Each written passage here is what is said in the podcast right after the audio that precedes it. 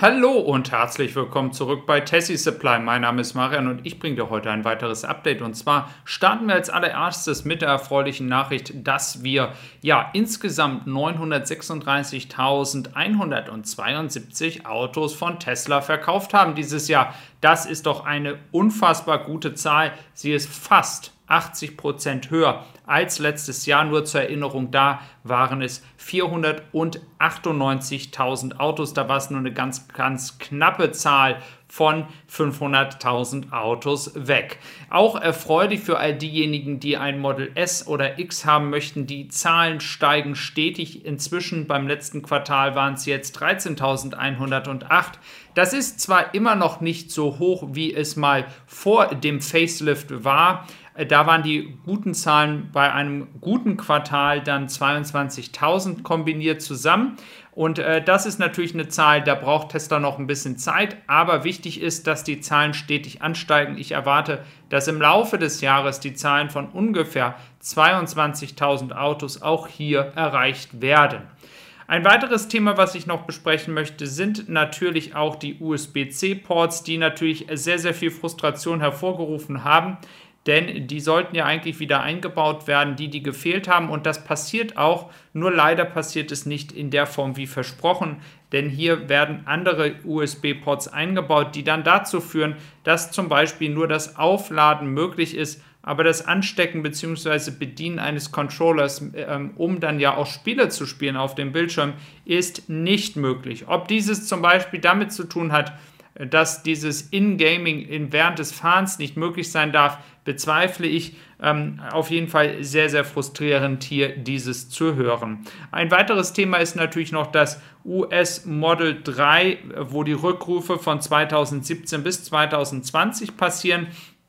Und da ist es so, dass ihr einfach nur bedenken müsst, dass es sich hier zwar um dreihundertsechsundfünfzigtausend Autos handelt, aber hier dieses Kabel, welches wohl Schaden bekommen könnte und so eine Gefahr auslösen könnte, dass dieses Kabel nur in ein Prozent der Autos wahrscheinlich repariert werden muss. Sprich, von dreihundertsechsundfünfzigtausend Autos werden wahrscheinlich nur ein Prozent repariert werden müssen. Also lasst euch bitte nicht von dieser ja sehr hohen Zahl irritieren hier.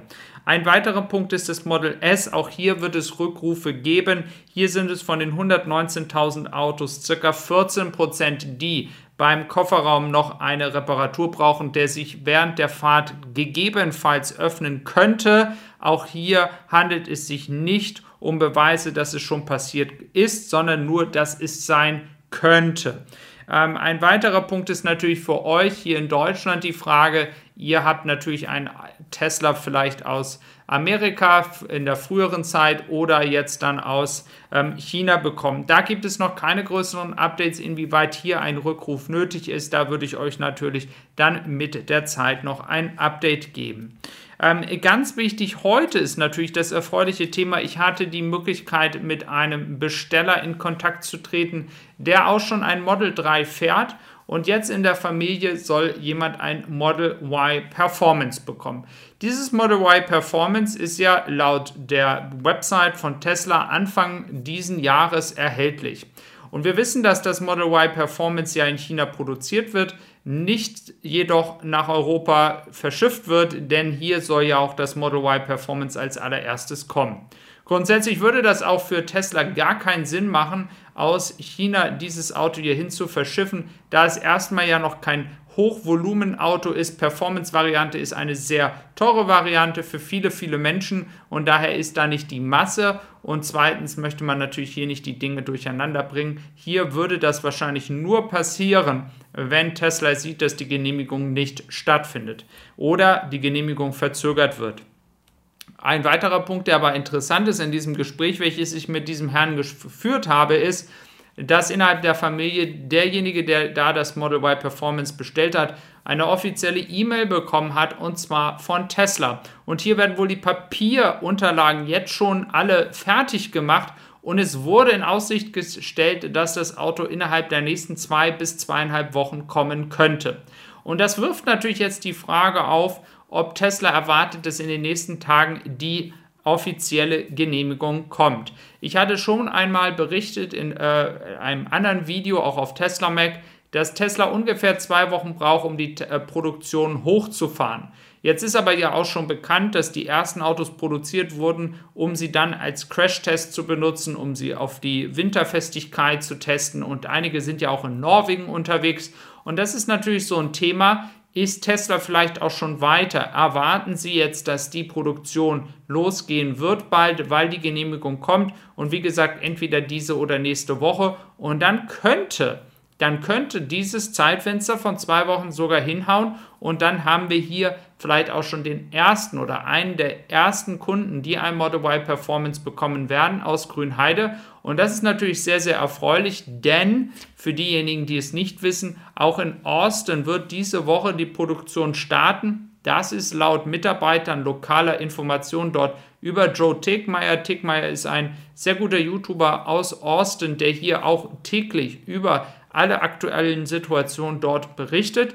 Und das ist natürlich sehr erfreulich. Der hat nämlich Kontakte dort vor Ort. Und da wird berichtet, dass die Autos schon innerhalb der Fabrik getestet werden. Sie werden dort drinnen gefahren. Da ist ja nun genug Platz. Es ist eine Riesenfabrik. Und ich hatte ja schon mehrmals erwähnt, dass dort die Produktion innerhalb des Gebäudes schon beginnen kann. Auch wenn es von außen noch wie eine große Baustelle aussieht, sind gewisse Sektionen innerhalb des Gebäudes abgeschottet. In Grünheide wiederum ja auch das Gleiche. Auch wenn viele Dinge außen noch nicht so fertig aussehen, kann eine geringe Produktion auf jeden Fall schon starten. Soweit ist Tesla auch schon. Und das ist auch das Konzept von Tesla. Man wird nicht alles schön und toll draußen machen. Es ist egal, ob der Eingang fertig ist oder nicht. Es können dann auch schon Autos produziert werden. Und das ist das, was wir erwarten können, das, was Tesla sehr, sehr zeitig machen wird. Also es bleibt sehr, sehr spannend, ob Tesla es schafft, hier auch dann mit entsprechender Qualität und keinen fehlenden Teilen, um auch hier nochmal auf das Thema von vorhin einzugehen, dann diese Autos zu ähm, liefern. Denn es ist natürlich sehr, sehr wichtig für den Ruf von Tesla in einem Markt wie hier in Deutschland, der sicherlich nicht so einfach ist wie in Amerika, entsprechend dann auch gute Qualität zu liefern, damit hier keine Frustration aufkommt oder in irgendeiner Form dann entsprechend, ähm, ja, Leute entscheiden sich doch nicht für Tesla, äh, ähm, eine andere Marke zu kaufen. Ich möchte mich natürlich nochmal bedanken für die Unterstützung im letzten Jahr für diesen Kanal, der ja im vierten Quartal gegründet worden ist und dann auch wirklich gefördert worden ist. Und ich möchte mich und freue mich, dich hier dabei zu haben für dieses Jahr zweitausendzweiundzwanzig und bin sehr gespannt, wo die Reise hingeht. Von daher wünsche ich dir noch einen wunderschönen Tag. Freue mich auf weitere interessante Podcasts mit dir hier zusammen. Dankeschön. Tschüss.